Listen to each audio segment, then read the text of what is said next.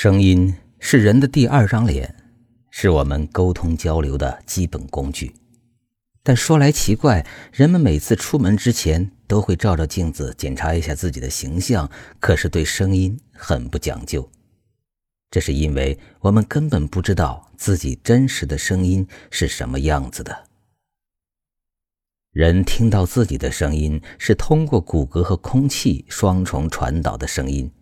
这种传导方式会自动美化你的声音，就好像是自拍图经过 PS 还加了美颜滤镜，而别人听到你的声音只是通过空气传导的声音，相当于不 P 图直接发了朋友圈。这一下简直可以算得上是一场灾难了吧？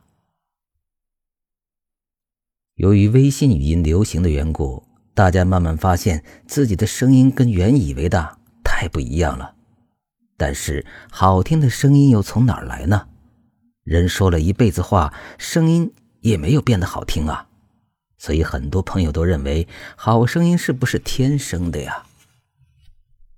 其实，如果建立正确认知，掌握科学的方法，坚持刻意的练习，每一个人都能够练出更好的声音。那么，我们应该怎么做呢？